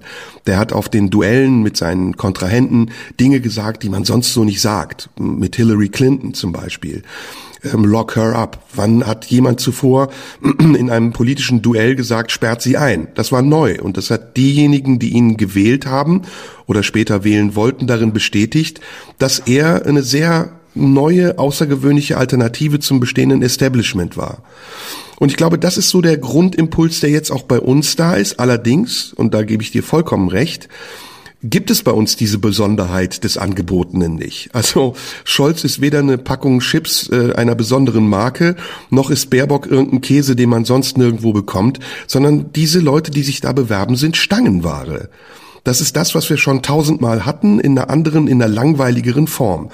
Und deswegen glaube ich auch, und das ist das Fazit dieses Gedankens, dass wir am Ende, wenn diese Koalitionen entstehen, die jetzt entstehen können, keinen wirklichen Fortschritt haben werden. Weil keiner dieser Leute, die sich dort bewerben, sich Gedanken darüber macht, was er eigentlich an unpopulärem und nicht vermarktbarem sagen könnte, was ihn und seine originäre Idee von Politik vertritt, vielleicht es ihm aber schwerer macht, die Wahl zu gewinnen. Wenn er sie aber gewinnt, ihm so mehr die Möglichkeit gibt, sein Mandat auszuüben, weil er nämlich vorher das gesagt hat, was er nachher tun wird. Mhm. Also ich glaube, dass die, äh, dass die Politik in einer gewissen Hinsicht ähm, insofern innovationsmüde ist und vielleicht auch die Menschen mit ihr, was ihnen zu, was letztlich auch Leuten wie Olaf Scholz zu dem Erfolg verhilft, den sie jetzt haben und auch Angela Merkel ver verhalf. Denn jede Form von, von Innovation und jede Form von, von äh, Revolution ist im Grunde genommen, entspringt ja im weitesten Sinne auch der Popkultur, nämlich der Technik. Also das heißt, du hast äh, andauernd neue iPhones, neue Gadgets, neue äh, Telefone, neue Spiele, hier ein Update, dort ein Update, alles sieht wieder anders aus. Das heißt, du lebst ja unter, unter dem Eindruck einer permanenten Revolution. Du kannst gar nicht so schnell gucken, schon ist wieder irgendein neues Netzwerk da, äh, bei dem du dich entscheiden musst, nehme ich daran teil oder nehme ich daran nicht teil. Das heißt, ich glaube, es ist politisch eine gewisse Innovationsmüdigkeit ähm, mhm. entstanden, je stärker äh, die Innovation technischer Natur wurde und die Digitalisierung äh, be beruht ja auf permanenter Innovation und beruht ja auch auf permanenter Zerstörung. Denn der Unterschied zu, ähm, zu einem Netzwerk beispielsweise wie YouTube ähm, im Vergleich zu äh, der Innovation CD oder Kassette ist ja, dass äh, YouTube letztlich alles ausschalten will, was nicht auf seiner Plattform kompatibel ist. Das heißt, die anderen waren sozusagen erhaltende Innovationen, also die Platte ging langsam unter es kam die Kassette, es kam die CD, aber jetzt kommen äh, ganz neue Player wie YouTube, die sagen, wir sind nicht eine Innovation unter anderem, sondern wir wollen im Grunde alles platt machen und alles auf unsere Plattform zwingen, so dass wir die einzigen sind, die noch stattfinden. Und je je ähm, stärker diese Form von von Innovation, diese Macht und auch diese Form der Zerstörung wird, desto mehr scheint sich äh, politisch so ein Behaglichkeitsgefühl einzustellen, äh, als wäre die Botschaft von vielen an die Politik, bitte sagt uns einfach nur, dass alles nicht ganz so schlimm ist. Sagt einfach nur, dass es irgendwie weitergeht. Mach irgendwie weiter und ähm, gib mir das Gefühl, dass alles nur halb so wild ist. Das scheint mir im Moment die, die Botschaft oder die Aufgabe zu sein, die viele der Politik übertragen. Nur so lässt sich für mich erklären, dass äh, einer wie Olaf Scholz so beliebt ist. Mhm. Ja, und jetzt frage ich mich, was ist unser Angebot? Also was ist unser, unsere Alternative als, als denkende Menschen? Was, was möchte ich damit eigentlich sagen? Ich ähm, versuche tatsächlich bei dieser Wahl mehr als bei jeder anderen Wahl zuvor herauszufinden, welche Partei eigentlich das vertritt. das ist ganz simpel, was ich will. Das ist eigentlich die Aufgabe, die wir alle bei jeder Wahl haben. Welche Partei vertritt das, was ich will? Und zwar ohne Rücksicht darauf, ob es vielleicht eine Partei ist, die ich mit meinem eigenen Selbstverständnis nicht in Einklang bringen kann. Und der erste Schritt wäre ja herauszufinden, was wollen die Parteien eigentlich? Wofür stehen sie eigentlich? Und da gibt es so ein paar Schlagwörter, die jetzt auch im Triell gefallen sind. Die Klima, der Klimawandel, dann die Bewältigung der Pandemie und ihrer Folgen, dann natürlich aber auch Innen- und Außenpolitik, die Frage nach der NATO, die wir hier auch schon besprochen haben, oder die Frage nach Europa und der Zukunft Europas. Und ich stelle fest, dass viele Parteien, also insbesondere die Parteien, die jetzt um die Macht kämpfen, da sehr vorsichtig sind und sehr revidierbereit. Also sie sind in einer Art provisorischem Zustand, in dem sie sagen, wir könnten, wenn und dann nehmen Sie aber immer den Vorbehalt dazu, wenn der Wähler dann entschieden hat, aber wir müssen auch, und das ist dann der zweite Vorbehalt, gucken, dass wir regierungsfähig bleiben. Weil es geht ja darum, in einer Demokratie konsens- und regierungsfähig zu sein und nicht nur darum, seine Programme durchzusetzen. Und das finde ich zum Beispiel ist ein ganz entscheidender Punkt, der mich ärgert als Wähler, dass ich sage, wenn diese Programme nicht durchgesetzt werden sollen oder ihr im Vorhinein schon einkalkuliert, dass sie nicht durchgesetzt werden können, Warum schreibt ihr sie dann überhaupt? Dann, dann, dann sagt doch, wir stellen uns zur Wahl und wenn ihr uns wählt, dann gucken wir, was möglich ist. Das tun die aber nicht. Sie gaukeln dem Wähler vor, jedenfalls vor der Wahl, dass sie ganz ähm, eisern bleiben und dass sie ihre Forderungen durchsetzen und nicht kompromissbereit sind. Und kommt dann die Wahl, knicken sie meistens ein oder sie ziehen den Schwanz ein, so wie die FDP bei den letzten Koalitionsverhandlungen und erfinden dann einen Grund wie lieber gar nicht regieren als schlecht regieren. Hm. Ich glaube, das Problem liegt da schon im Vorfeld. Und ich muss jetzt mal was ganz, ganz, ganz Unpopuläres tun. Ich habe mich gestern gefragt, warum die AfD und Alice Weidel erst so spät auf die Idee gekommen sind, Stellvertreter der Ungeimpften zu sein. Also warum die, warum die jetzt erst merken, dass 30 Prozent der Bevölkerung eigentlich erreichbar wären, wenn sie ganz simpel sagen würden, wir sind die Partei, die ihr wählen müsst, damit die Einschränkungen, die auf euch zukommen, wenn ihr die anderen Parteien wählt, nicht stattfinden. Und sie hat es viel zu spät gemerkt. Also ich, sie wird jetzt hoffentlich, das hoffe ich natürlich inständig, im Endspurt nicht mehr so viel Stimmen erreichen. Aber das wäre zum Beispiel etwas gewesen, was für die etablierten, für die großen Parteien zu einer richtigen Gefahr hätte werden können und sie vielleicht sogar dazu gezwungen hätte, eindeutiger zu sein. Auch hm. als Gegenalternative zu dem, was man nicht haben will. Ja, es ist erstaunlich, dass die, dass die AfD diese, diese Pandemie ja wirklich überhaupt nicht für sich nutzen Voll konnte. Also verpennt, komplett. Ja, und, und ich bin so dankbar. Ich bin so ich dankbar. Auch, Guck mal, was auch. haben wir noch, was haben wir noch vor ein, zwei Jahren oder vor, vor, vor ein paar Jahren drüber geredet? Ja, ähm, jetzt kommt Steve Bannon nach Europa. Der wird jetzt die Rechte in Europa einmal richtig, ähm, richtig drehen, nachdem er bei Donald Trump rausgeflogen ist. Man hat gesagt, der setzt sich hier fest. Der wird jetzt die ganzen Parteien, äh, die PiS-Partei in, in Polen, Orban in, in Ungarn und auch die AfD auf Linie Linie bringen, der wird die jetzt einmal richtig durchcoachen und dann werden die hier genau mit all den Mechanismen angreifen, mit denen sie 2016 in den USA angegriffen haben. Und also entweder Steve Bannon hat keinen Bock mehr oder ist nicht angekommen oder hat einen Flug verpasst oder, was ich da für am wahrscheinlichsten halte, die AfD ist einfach glücklicherweise ein derart grottiger, miserabler Verein, äh, dass sich der Führer um, im Grabe umdrehen würde, wenn er mitkriegen würde, dass das sein Nachfolger sein soll. Na, da riskierst du aber jetzt eine Anzeige. ist mir scheißegal. ja, das ist aber der Satiriker. Eben, wir sind satirische eben. Journalisten, wie du richtig gesagt hast. Richtig, genau. Wir dürfen das, wir dürfen das. Aber bitte, AfD, wenn ihr mich anzeigen wollt, please do it.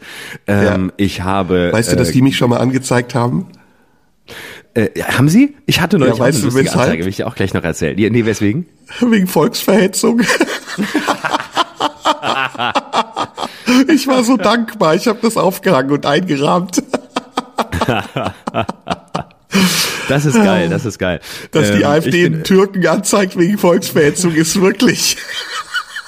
Die Ironie ja, des Schicksals. Die, das sind die Pointen, die sie, das sind die Pointen, die sie nicht sehen. Ähm, ja. Ich hatte neulich auch eine schöne, eine schöne Anzeige. Erzähl ich dir gleich. Aber, ja. aber man sieht doch, dass die AfD überhaupt nicht, äh, überhaupt nicht gerüstet ist und offensichtlich entweder keine Berater hat oder kein, oder nur schlechte oder sich selbst berät oder wer auch immer da zuständig ist. Auf jeden Fall äh, ist es, äh, sind sie überhaupt nicht vorbereitet, weil sie hätten diese Pandemie ja für, wirklich für Voll, sich nutzen können. Absolut. Total. Und du siehst einfach, wo sie stehen, indem sie nicht mal das hinkriegen und indem dann äh, Tino Kruppalla von einem Kind Kind befragt wird, ob er ein deutsches Gedicht kennt, nachdem er allen gesagt hat, dass deutsche Kinder mehr deutsche Gedichte lernen sollten in Schulen und selber keins kennt, wie in diesem Interview.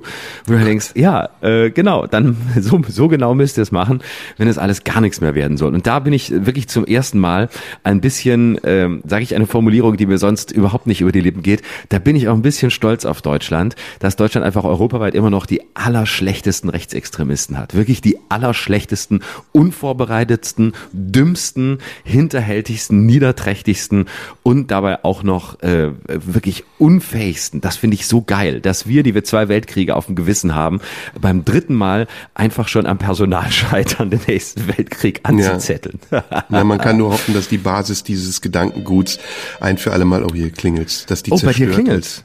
Ja, Willst ja, du aufmachen, kurz? Die AfD, gucken, das ist die AfD. Ist, die ist sie schon da? Alice Weidel Nein, ist da. Kann nicht sein, Anzeige so schnell sind raus. die nicht.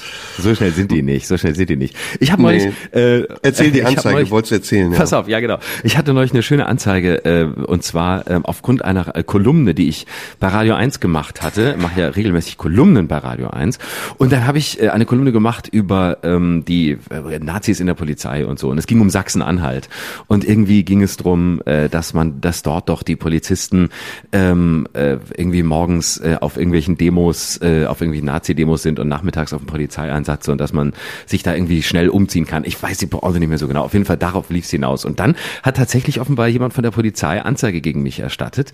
Ähm, und zwar wegen Verleumdung äh, gegen die Polizei, weil ich das gesagt habe. Und äh, dann habe ich eine Anzeige bekommen und äh, das Schöne war, es stand Tatort, Tatort, RBB, Masurenallee, Berlin. Tathergang, Doppelpunkt, Kolumne, einfach Schröder am so und so vielen, so und so vielen in diesem Jahr.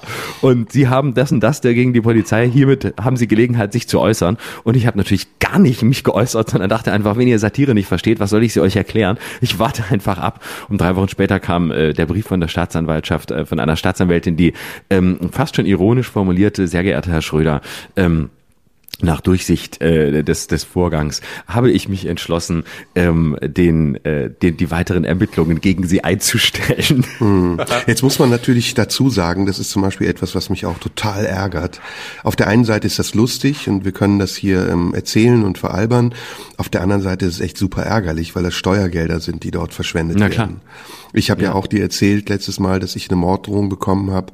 Und ich bin dankbar dafür, dass dann die Polizei sich drum kümmert und dass man Leute hat, die sich kluge Gedanken machen, um mich zu schützen. Aber auf der anderen Seite ärgere ich mich auch echt darüber, dass solche Arschlöcher, nennen wir sie einfach mal beim Namen, aus, ihren, äh, aus ihrem geschützten Versteck schießen können und dann dafür sorgen, dass sich ein, ein rechtsstaatlicher Mechanismus in Bewegung setzt, der zum einen sehr, sehr viel Geld kostet, aber zum anderen eben auch sehr wichtig ist, weil wir dürfen solchen Leuten nicht die Macht geben, die sie haben wollen, uns einzuschüchtern. Und wir dürfen solchen Leuten auch nicht das Gefühl geben, dass sie mit dem, was sie machen, irgendetwas erreichen, sondern es muss eigentlich ins Leere laufen oder es muss eben mit der vollen Härte des Gesetzes bestraft werden. Und ohne jetzt diesem Menschen zu unterstellen, der dich angezeigt hat, dass er ein Rechtsradikaler ist, aber wer äh, grundsätzlich schon mal nicht unterscheiden kann zwischen Satire und Realität, der hat schon eine starke Affinität dazu, sich verblenden zu lassen. Und das muss, so wie es die Staatsanwältin ja auch richtig gemacht hat, einfach abgeschmettert werden. Ja, ja, ja. Das ist ja zum, zum Glück auch so und das ist ja auch das Zeichen, dass wir einfach in einem funktionierenden Rechtsstaat leben und äh, dass, dass solche Sachen eben an der richtigen Stelle auch fallen gelassen werden. Aber es stimmt natürlich, es ist einfach, es ist einfach äh, Steuergeld und es ist einfach äh, sinnlos äh, rausgeschmissenes Steuergeld, weil sich Ja. irgendwelche Behörden mit irgendetwas beschäftigen müssen, weil äh, irgendjemand nicht verstanden hat, worum es geht oder sonst wie ein Furz äh, äh, krumm sitzen hat. Ne? Aber Ja. auch das gehört zum Rechtsstaat, dass man sich eben wehren kann, ähm, auch wenn man ähm, nicht recht hat. Mir hat mal ein Rechtsanwalt irgendwann gesagt, du weißt so, im Grunde genommen ist es so, ich verdiene mein Geld damit, ähm, dass ich äh, Leute vertrete, die nicht einsehen wollen, dass sie nicht recht haben. Hm, hm. Ja, das ist, ist klug, auf jeden Fall. Naja, gut, aber das ist, äh, damit muss man leben. Wir sind ja jetzt, das haben wir eben auch gesagt, in einem Zeitalter der Technologisierung und da wird viel gesagt und auch sehr viel sich aufgeregt und die Leute greifen dann tatsächlich aber noch zu sehr anachronistischen Mitteln zurück, indem sie meinen, dann auf einer rechtlichen Ebene etwas sanktionieren zu können, was auf einer virtuellen Ebene stattgefunden hat und somit auch überhaupt keine Dingbarkeit hat, sondern abstrakt ist. Ja, genau. Mhm. Wenn sie nicht, wenn sie nicht versuchen, es mit Moral zu schaffen. Und das ist die zweite unangenehme Eigenart der Gegenwart, dass Leute das Gefühl haben, sie können die Moral an die Stelle des Rechts setzen und schon mal festlegen, ja. ähm, wer eigentlich verurteilt gehört und wer nicht. Und äh, dann, dann am Ende auch dafür sorgen, dass derjenige mindestens moralisch verurteilt wird. Ganz egal, was die Gerichte sagen. Und das finde ich wirklich erstaunlich, dass wir zum Teil mittlerweile auf dem Weg sind, ähm, dass die Moral das Recht ersetzt. Dass auch fast egal ist, was Staatsanwaltschaften sagen, was Gerichte sagen sondern entscheidend ist das moralische Urteil.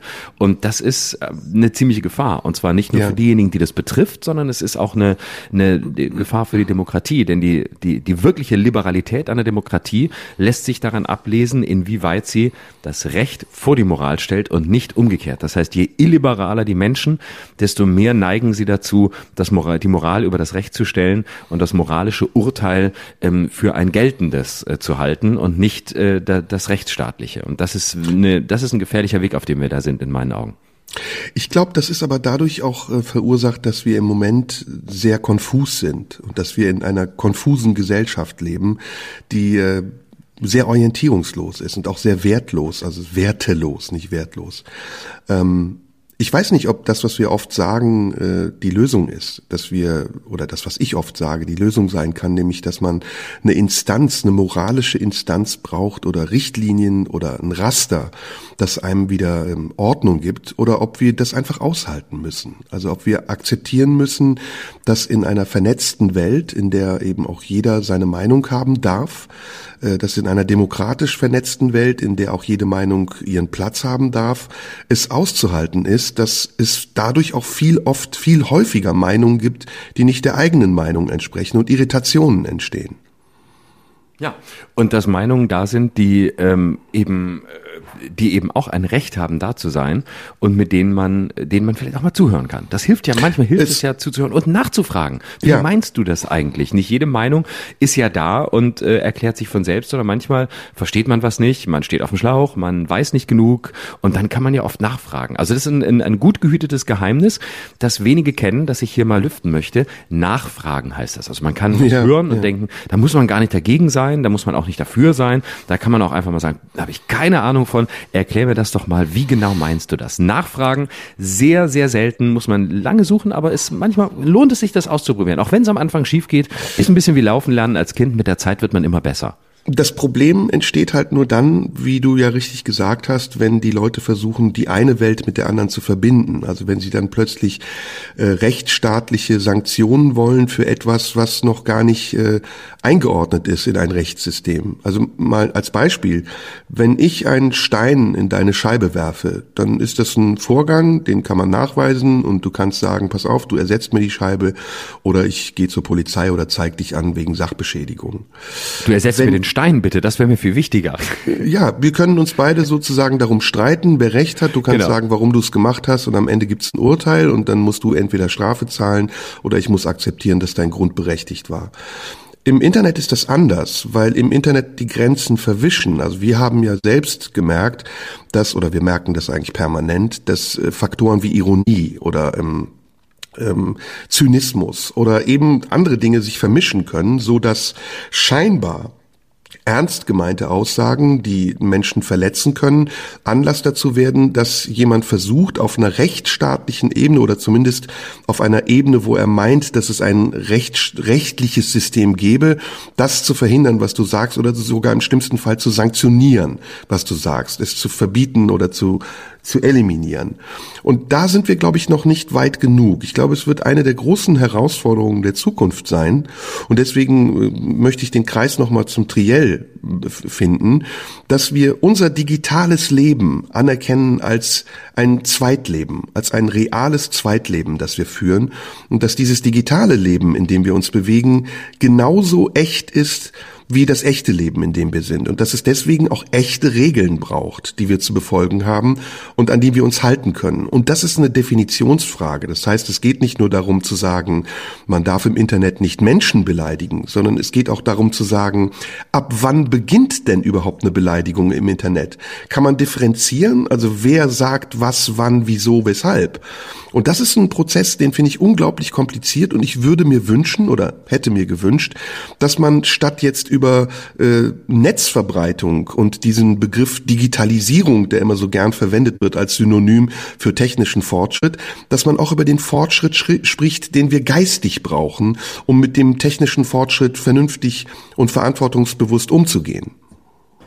Das ist überhaupt ein großes, äh, ein großes Thema, das äh, im Wahlkampf überhaupt nicht vorkommt, nämlich Null. digitale Souveränität, ne? digitale Und Sicherheit, Ethik. digitale, richtig, digitale Ethik, Freiheit, also die Abwägung, wie gehen wir eigentlich um mit riesigen Konzernen, die eine ungeheure Macht haben, äh, denen wir kaum beikommen können, schon allein, weil wir keine transnationalen Gesetze in diesem Sinn haben, dass wir einheitlich festlegen könnten, ähm, wie sie zu agieren haben oder wie wir wollen, dass sie agieren. Und die nationalstaatlichen äh, Mechanismen sind zwar zum Teil da, reichen aber nicht mehr aus. Da gibt es keine Diskussion drüber, mm -mm. Kein, keine Und das ist ein großes Thema. Das, ja. ja, und man muss sagen, das ist wirklich eines der Kernthemen der Zukunft, über das wir sprechen müssen. Ja.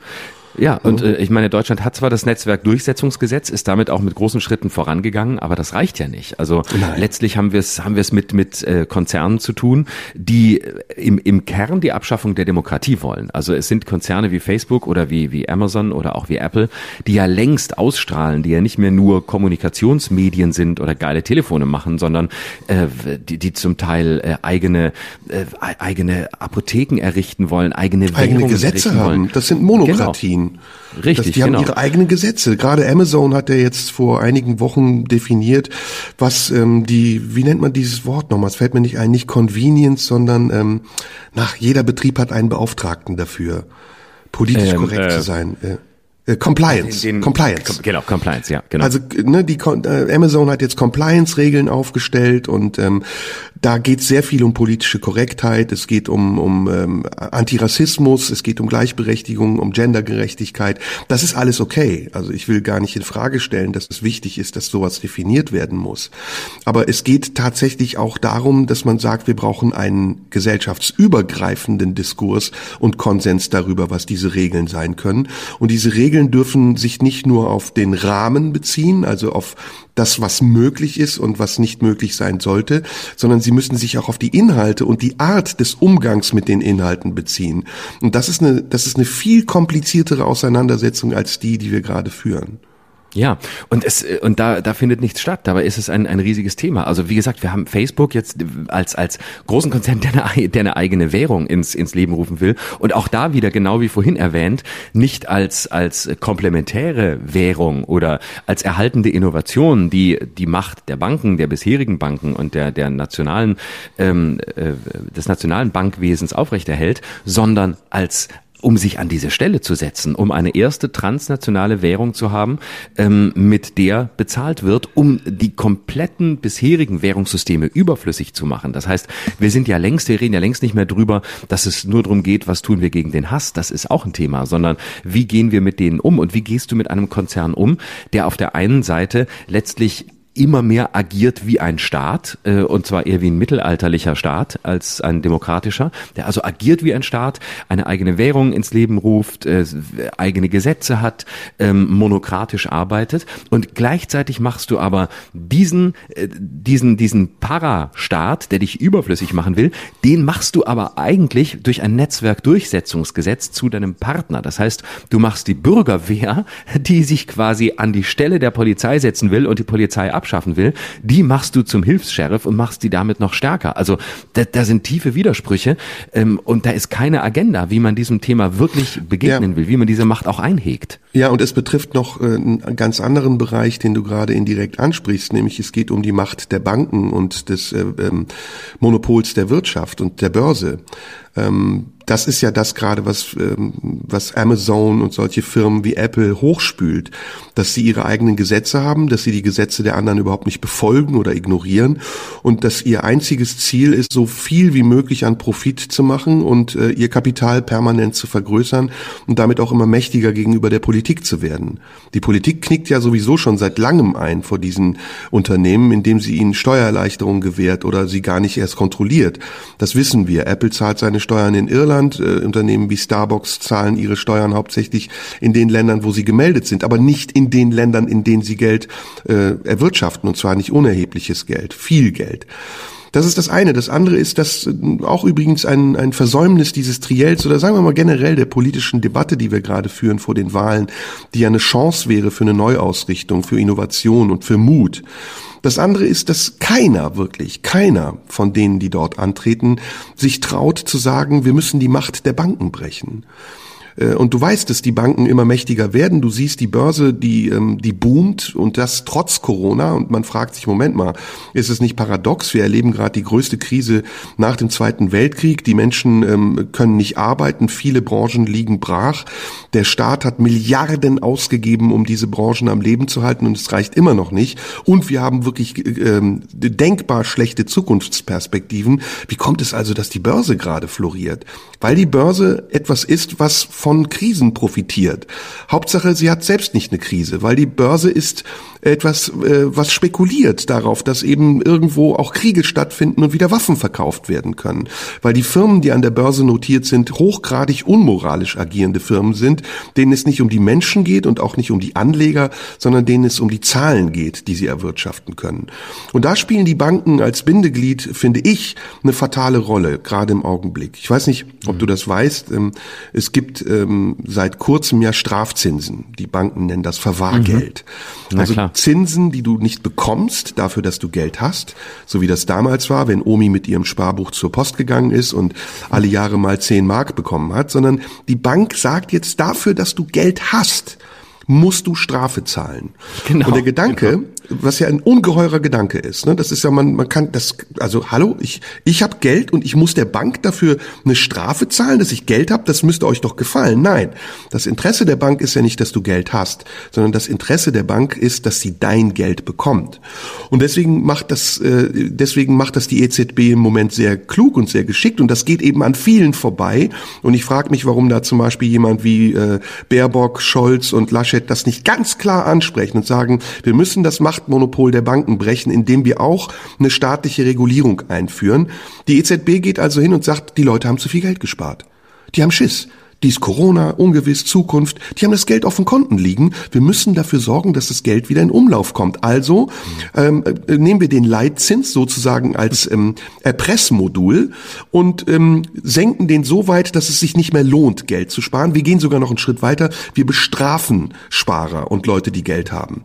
Und auf der anderen Seite machen wir die Kredite günstiger. Wir machen den Kreditzins so günstig, dass der Break-Even-Point, an dem es sich lohnt, lieber Kredit aufzunehmen, obwohl man Kapital Kapital hat, was auf dem Konto liegt, dass dieser Punkt immer näher rückt, bis er überschritten wird und derjenige, der das Geld hat, sagt, ach komm, dann verschulde ich mich lieber und gibt einen großen Teil seines Lebenserhalts, seines Lebenswerks, seines Kapitals in die Hände der Bank.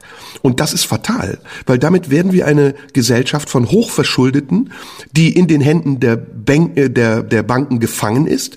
Die Banken haben immer mehr Macht, weil wenn wir kein Geld haben, wird die Bank uns übrigens keinen Kredit mehr anbieten. Das ist ja die Eigenschaft einer Bank, dass sie dir immer nur genau. dann den Kredit anbietet, wenn du Geld hast. Wenn du aber Geld genau. brauchst, sagt die Bank, du, das tut uns leid, das können wir dir im Augenblick nicht geben. Und das ist zum Beispiel auch ein ganz großes Thema, wo ich mich frage, sag mal, kann das angehen, dass darüber gar nicht gesprochen wird? Das ist das Thema der nächsten Jahre, das vor uns liegt. Die Leute werden kein Geld haben, sie werden ruiniert sein. Äh, wir reden über die Kulturbranche, aber nicht nur über die. Du hast gesehen, die Lufthansa, selbst große Konsortienfirmen, die kollabieren. Die Lufthansa ist noch nicht mal mehr an der, am DAX notiert. Also, und da wird nicht drüber gesprochen. Warum? Weil diese Leute, die dort stehen, konturlos sind, weil sie Programme vertreten, von denen sie vielleicht selbst noch nicht mal wissen, ob diese Programme richtig und gut sind und weil sie nichts anderes wollen als den eigenen Machterhalt. Hm. Ja, und es ist äh, eine, eine ganz gefährliche Entwicklung, weil äh, wenn man sagt, hey, die Leute sind unsicher, sie haben Geld gespart, klar haben sie Geld gespart, wo haben sie es auch ausgeben sollen in den ganzen Lockdowns der vergangenen Monate? Sie haben Geld gespart und dafür, dass sie unsicher sind, äh, dafür strafen wir sie jetzt. Wir strafen mhm. sie dafür, dass sie das Geld bei uns haben, indem wir sagen, ja dann, wenn ihr das nicht ausgebt, wenn ihr nicht so agiert, wie wir es wollen, ja dann müssen wir euch eben dafür bestrafen. Und das ist doch eigentlich auch ein, ein mittelalterliches System. Ne? Also wir leben eigentlich in einem in einem Dreieck Aus äh, Schuld, ähm, nämlich du hast nichts ausgegeben, äh, äh, Bestrafung für die Schuld und Aufnahme von neuen Schulden. Ne? Das heißt, ähm, wir leben in einem, in einem ganz mittelalterlichen Modell, in dem es darum geht, ähm, zu wissen, wer schuld ist und wer sich verschuldet. Und paradoxerweise, wer sich verschuldet, also weiterhin einen Kredit beantragt, der wiederum hat Buße getan für das, die Schuld, unsicher gewesen zu sein und kein Geld ausgegeben zu haben. Und das ist natürlich ein perverses System. Zumal wenn wir zurückdenken an die Zeit nach 9-11, wo ja ein Auslöser ähm, der, der Finanzkrise, einer unter vielen, 2008 war, dass es eben äh, in den USA einen riesigen Subprime-Markt gab von, von Darlehen, die dann Menschen bekommen haben, die sie nicht zurückzahlen konnten, weil George W. Bush relativ schnell gesagt hat, wenn die Menschen durch 9-11 schon so verunsichert sind, wie sie sind, wenn sie schon nicht mehr wissen, was sie tun und was sie denken sollen, wenn sie schon gar nicht mehr wissen, was morgen passiert, dann gebe ich ihnen eben das, was sich der Amerikaner wünscht. Und das ist ein Eigenheim, ein Häuschen. Alle sollen sich ein Häuschen leisten können, auch die, die sich es gar nicht leisten können. Also gab es keine Grenzen mehr für, für Kredite und äh, man hat zum Teil 100, 120 Prozent ähm, finanziert. Normalerweise sagt man ja, 20 Prozent Eigenkapital sollten da sein und 80 Prozent finanziert dann die Bank im Maximum, wenn man sehr liquide ist. Aber ähm, dort hat man einfach gesagt, hey, wir sorgen dafür, dass es euch gut geht und dann habt ihr alle eure Häuschen und das hat ja am Ende zu dieser massiven Entwertung geführt, die unter anderem äh, zur Finanzkrise äh, geführt hat und dafür gesorgt hat, dass Lehman äh, an den Boden gegangen ist und die alle diese diese ganzen ähm, äh, kaputten und maroden Kredite da äh, weiter in den in, in den Bilanzen hatten und äh, klar haben wir aus dieser Finanzkrise gelernt und es gibt auch heute härtere Vorschriften. Es ist auch nicht mehr so leicht, Kredite zu kriegen. Man muss wesentlich mehr Sicherheiten mitbringen. Ähm, zum Teil ist es auch unsinnig, weil Leute keinen Kredit kriegen, die eigentlich einen bekommen könnten oder sollten. Aber ähm, die Gefahr, dass wir jetzt in so eine Spirale geraten, in der die Banken machen, was sie wollen und quasi die Unsicherheit von Menschen, in dem Fall die Angst, äh, wie geht es mit oder nach der Pandemie weiter, wieder ausnutzen, um daraus ein schuldhaftes Geschäft zu machen, da ist, da liegt ein, ein großes äh, Explosionspotenzial drin. Ja, und, und der zweite Nutznießer dieser Krise, der große Nutznießer dieser Krise sind die Versicherungen. Und auch da ist die Politik viel zu zaghaft und viel zu ängstlich zu sagen, so, bis hierhin und nicht weiter. Ich meine, man muss sich das mal vorstellen. Ne? Eine Versicherung ist ein privates Unternehmen, ein profitorientiertes privates Unternehmen. Guck dir die Gebäude der Versicherung an, dann weißt du warum.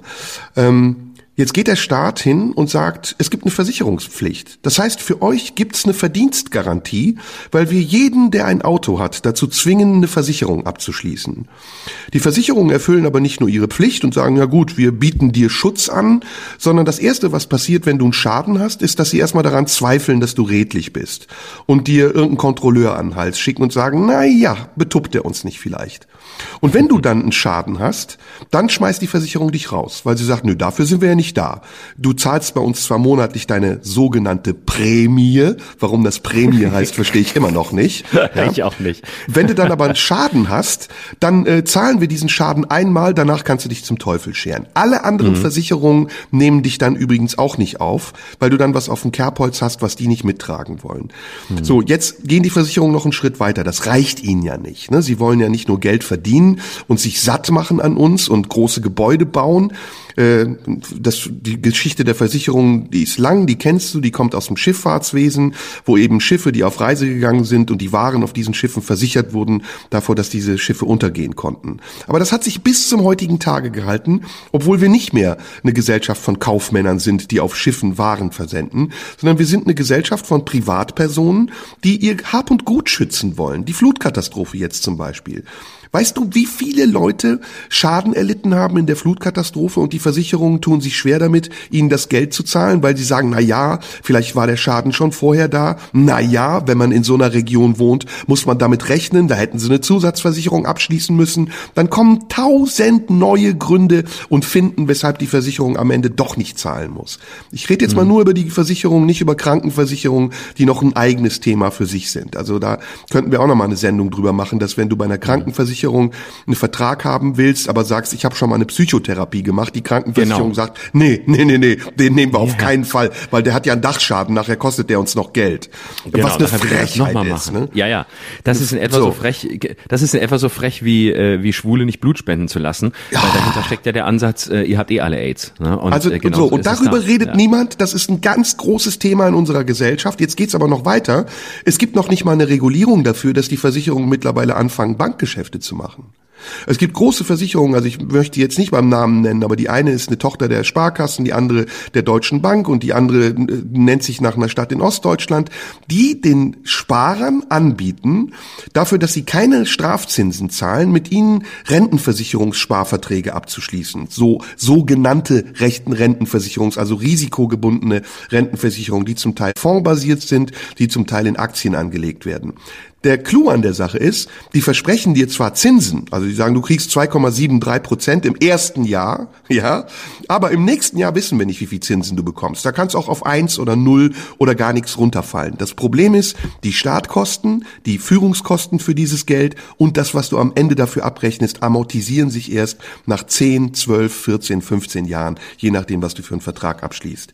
Das heißt, mhm. dein Kapital wird auch noch von Leuten abgeschöpft, die selber damit Profit Interessen verfolgen und profitorientiert arbeiten und nicht von Leuten, die dir vorgaukeln, dein Kapital verantwortungsvoll zu verwalten. Und das ist wirklich für den Bürger, für den Einzelnen, für den Menschen, der, wie du sagst, in Sorge lebt, der keine Zukunftsperspektive sieht, eine Katastrophe, dass der Staat nicht sagt, hey, wir passen auf dich auf. Wir kümmern uns darum, dass der Anteil, den du zu unserem Gemeinwesen leistest in Form von Steuern und auch indem du sparst und für deine Rente vorsorgst, dass der erhalten bleibt, sondern er wird auf der einen Seite angeknabbert von Restriktionen, von dem, was der Staat sich sowieso nimmt, und auf der anderen Seite von Unternehmen, die rein profitorientiert und börsennotiert arbeiten. Hm. Und äh, es ist ja erstaunlich, wie äh, man selbst das äh, immer wieder erlebt, wenn man das mal überprüfen lässt, äh, dass man letztlich, ich glaube, fast alle heillos überversichert sind. Ne? Also ähm, ich habe mehrere Leute schon erlebt, die gesagt haben, ich bin mal hingegangen zur, zur Verbraucherzentrale oder so und habe das mal überprüfen lassen. Was habe ich eigentlich an Versicherungen? Man zahlt das so jeden Monat, das läuft irgendwie weiter. Man guckt auf den Kontoauszug und denkt, ja gut, ja ja klar, habe ich ja mal abgeschlossen, wird, wird schon einen Grund haben. Und am Ende lässt du das überprüfen und stellst fest, du bist einfach heillos überversichert und die Hälfte davon brauchst du du gar nicht. Und auch mhm. das gesamte, das gesamte Modell ähm, dieser, dieser äh, Versicherungen äh, und dieser, dieser Mitarbeiter ist ja komplett, äh, ist ja komplett pervertiert. Ich bin vor vielen Jahren mal aufgetreten bei, bei einer Versicherung, da wurden die besten Außendienstmitarbeiter ausgezeichnet. Äh, da wurden wirklich jedes Jahr für die äh, 500 Besten in Deutschland weit ähm, wurden Reisen organisiert. Ich weiß nicht, ob es heute noch so ist, aber wahrscheinlich Verwandtes wird es geben.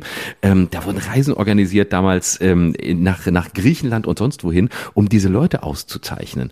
Äh, da war ein, ein riesen was da ausgegeben wurde, ein Megaprogramm, was aufgefahren wurde, äh, damit da die wichtigsten Außendienstmitarbeiter mit der Lufthansa gecharterte Maschinen besteigen können und irgendwo am Meer sitzen können und äh, sich einreden können, dass sie die geilsten sind. Also das ist, da geht's ja auch nie drum, wirklich für den Kunden zu arbeiten oder für den, der versichert werden soll, sondern es geht ausschließlich um die Vermehrung des eigenen Kapitals und des eigenen Geldes und des, des eigenen Prestiges intern. Nun kann man sagen, darauf basiert der, der Kapitalismus. Ja, das mag ja sein. Ähm, aber am Ende ist das Problem einfach, dass es ja hier eigentlich um, um etwas geht, um Menschen zu beschützen. Wir versichern sie, damit sie eine Sicherheit haben, damit sie die Sicherheit haben, ähm, die sie sonst nicht haben. Aber so tragen sie ja auch nur weiter bei zu noch mehr Verunsicherung, weil sowieso keiner mehr weiß, was passiert eigentlich mit diesem Geld und wofür bin ich am Ende versichert. Und das, was du sagst, kennt ja jeder aus dem Kleinsten. Also es muss ja noch nicht mal eine Flutkatastrophe sein, aber du hast irgendwie irgendeinen Fall, gehst du deine Versicherung und sagst, hier, das ist mir passiert, können Sie das bezahlen? Und meistens weißt du, sie haben mehr Gründe, es nicht zu bezahlen, als es zu bezahlen. Dann geben sie dir nochmal fünf Fußnoten mit und 23 Paragraphen und du denkst, also bevor ich jetzt einen Rechtsanwalt bezahle, halte ich einfach die Klappe und irgendwie werde ja. ich das schon hinkriegen. Ja, und deswegen, also äh, wir nehmen das Triell zum Anlass, um über die Punkte zu sprechen, die man hätte besprechen müssen.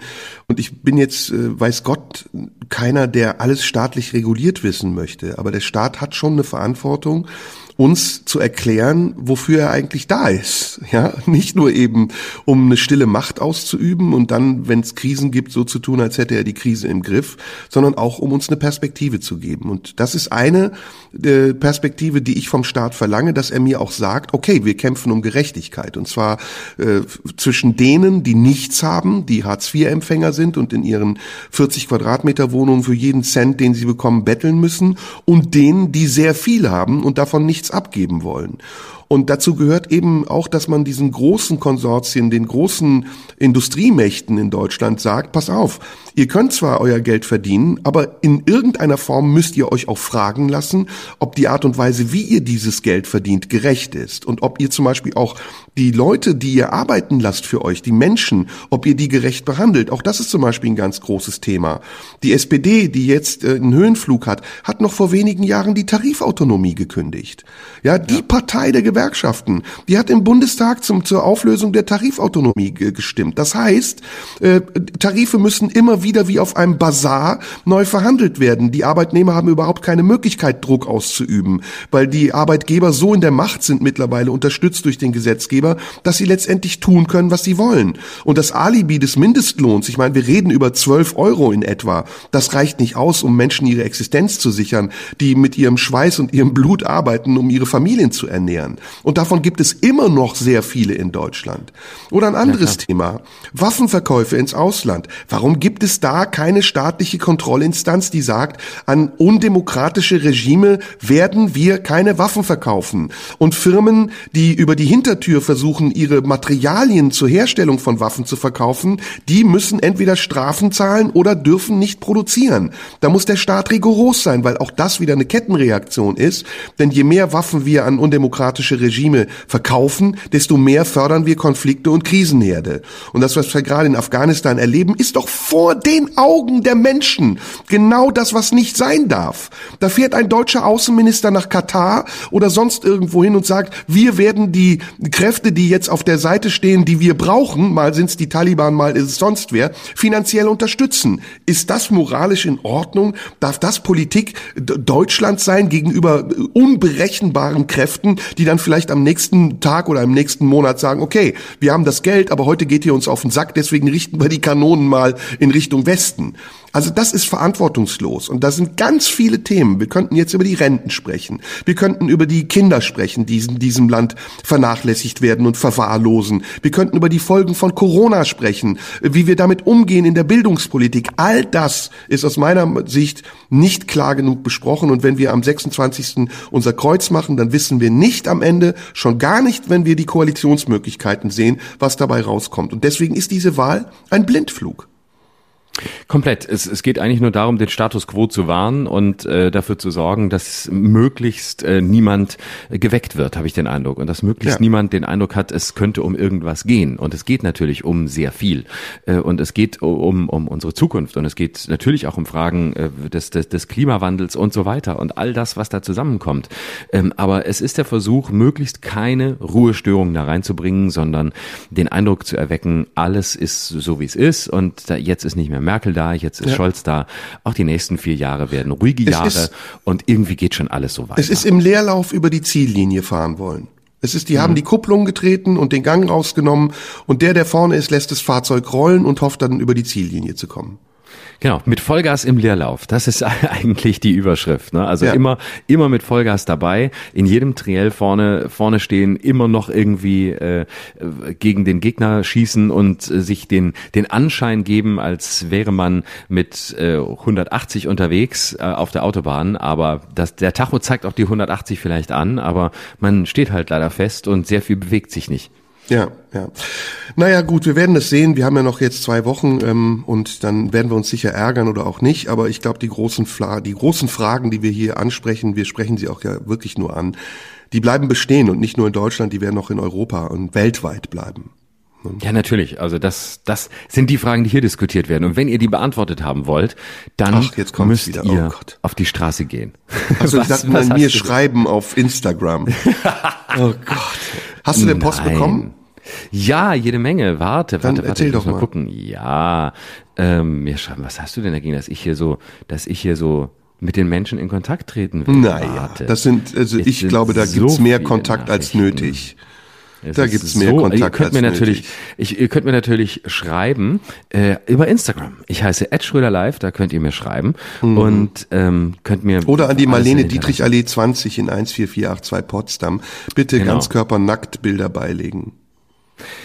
Genau, für dich. Ich brauche das nicht. Äh, denn ich du hast ja jetzt über am Instagram Anfang- genug Fische gefangen. Richtig, genau, da kriege ich auch, genau, kriege ich sehr viel.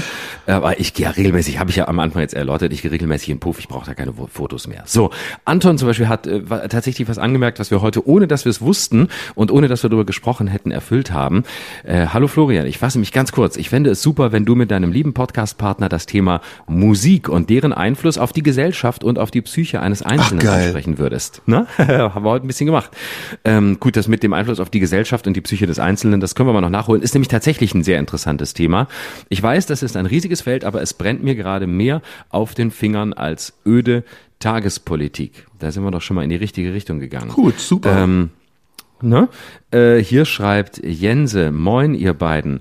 Sollt, ihr beiden solltet, um das Niveau zu halten, Vulgarität und Anspruch in Waage halten. Als Beispiel die Apokalypse reiten und ficken. Das wäre großartig. Gut, machen wir. Deal. Hm? Machen wir Deal. auch. Ne? Machen wir auch. Äh, Wenn wir auf jeden Fall ähm, Hast du noch einen noch machen. Brief oder ja, einen habe ich noch. Carsten hat geschrieben. Äh, nice Folge 34. Gut und wichtig. Jetzt kommt ein Name, den wir beim letzten Mal nicht genannt haben. Das wollen wir natürlich auch heute vermeiden, deswegen nenne ich den Namen jetzt nicht. Gut, und wichtig. Dudes absurde, unintelligenten und selbstgerechten Thesen anzugreifen und aufzuzeigen, wie rechts- und antidemokratisch diese im Kern sind, während er, der Angesprochene, gleichzeitig hauptsächlich von einer linken Elite gefeiert wird. Wir wissen alle, um wen es geht. Es geht um jemanden, der gesagt hat, man sollte aufgrund einer False Balance gewisse Meinungen einfach nicht mehr ähm, in der Öffentlichkeit vortragen. Ähm, so, jetzt kommt äh, noch hier Kritik. Nur das häufige und kontextlose Nutzen von Sexassoziationen erzeugt Momente der Fremdscham. Auch oder Ficken, gerade für ficken. Jüngere. Genau, auch und gerade für, jetzt pass auf, jetzt kommt, das, das hat mir besonders gut gefallen. Auch oder gerade für jüngere, sexuell vermutlich aktivere Menschen. Man kommt nicht um den Gedanken herum, dass zwei ältere Herren mit schwindender Libido, Potenz und Sexualkontakten versuchen, dies durch vulgäre Sprache zu kompensieren. Was? Das ist eine Frechheit. No offense and good luck fürs nächste Date. No offense, aber vorher rausgeschissen, was ihm eingefallen ist. Das, wusstest du das? Ich wusste das gar nicht. Aber jetzt, äh, ich meine, da schießt natürlich jetzt wieder den Kreis zur Prostitution. Zwei ältere, ältere Herren mit schwindender Libido. Ich hatte gestern Geburtstag, ich bin ein Jahr älter geworden und ich muss sagen, seit gestern meine Libido quasi weg. Also deswegen kann ich auch so entspannt über Prostitution reden. Es ist alles vorbei. Ich War die jemals da, die Libido, Nee, oder verpuffte nee. die nicht immer in so Sprachtiraden? verpuffte. Ein schönes Wortspiel an dieser Stelle. Ähm, ja, die war rein sprachlicher Natur, die war rein geistiger Natur. Ich habe meine Libido immer umgeleitet in, in drüber reden und Ja, in, du hast in sehr viel drüber reden. Wortdiarrhoe. Deine, deine Wortdiarrhoe. Und äh, das ist eigentlich eine permanente Ejakulation. Mit dir zu Ja. sprechen ist eigentlich Ja. immer dir dabei zuzugucken, wie du kommst. Genau, richtig. Und das möchte ich auch so, weil sonst kann ich es nicht. Deswegen kann ich es mit Worten vielleicht ein bisschen besser. Und dann gebe ich natürlich auch alles, dass dieser Zustand aufrechterhalten bleibt. Letzte kann ich gut Anekdote von mir zum Puff. Und wir haben dann damals äh, Bukowski Blues tatsächlich zur Aufführung gebracht. Und diese nette Dame, Frau H. Punkt, ich möchte ihren Namen jetzt nicht aussprechen, hat gesagt, wir müssen das aber zu einer Zeit machen, in der möglichst wenig Betrieb ist in unserem Haus. Und dann wurde die Aufführung, die Premiere unserer Aufführung für 12 Uhr Sonntag angesetzt. 12 Uhr Sonntagmittag ist also die Zeit, in der am wenigsten los ist. Und äh, wir haben dann im Kontakthof Bänke aufgestellt für insgesamt 200 Zuschauer. Und es war das erste und letzte Mal, dass Frauen, also nicht dort Arbeitende, sondern Frauen, externe Frauen, in diesen Laden durften. Und dann kam es soweit, wir saßen dort, Sonntag, 200 Zuschauer im Kontakthof, die Aufführung begann und jeder wusste, wenn jetzt die Tür aufgeht, und zwar nachdem das Stück begonnen hat, dann ist das ein echter Kunde, der Sonntag um fünf nach zwölf in Puff geht. Und es dauerte sehr lange, es dauerte wirklich sehr lange. Alle starrten wie gebannt auf diese Tür, weil es war wirklich nochmal ein Theaterstück im Theaterstück. Und um circa 20 nach 12 öffnete sich diese Tür und ein Typ in Adiletten und satinfarbenem Jogginganzug kam rein. und guckt in den Kontakthof und du siehst in seinem Gesicht das pure Entsetzen und er denkt, scheiße, was ist hier los? Und versucht es zu kaschieren, indem er so tut, als wäre er ein Zuschauer und sich einfach auf eine der Bänke setzt und das Stück sich anguckt. Und jeder wusste in den darauffolgenden 90 Minuten, der Typ ist eigentlich aus dem ganz anderen Grund gekommen. Hoffentlich ist er überhaupt gekommen. ah, geil. Mein Lieber. Ah, Mensch, das war schön. Lass mich zum Schluss, weil die Stimme heute so von meinem von meiner gestrigen Geburtstagsparty äh, mit 130 Leuten in einem äh, Swingerclub in Sachsen-Anhalt etwas belegt ist, noch vielleicht zum Schluss ein bisschen was von Leonard Cohen zum Besten geben. Einen schönen mhm. Satz von ihm als Schlusszitat. Aus dem wirklich schönen Song von ihm, Happens to the Heart, ist, ist die wunderbare Zeile In the prison of the gifted. I was friendly with the guards. Das soll der letzte sein. Everybody knows the fight was fixed. The poor stay poor. The rich get rich. That's also, how it goes. Everybody knows. Wenn du so sprichst, würde ich mich gerne an dich schmiegen. Mhm. Ich starte jetzt eine Karriere als neuer Leonard Cohen und dann geht's richtig ab und das ist doch super. Okay. Und wir hören uns nächste Woche wieder, ne? Ich freue mich. Bis dahin. Gehabe Me dich too. wohl. Me too. Bis, bis nächste Woche, ihr Lieben. Tschüss. Tschüss. Das war Schröder und Sumunju. Der Radio 1 Podcast. Nachschub gibt's in einer Woche.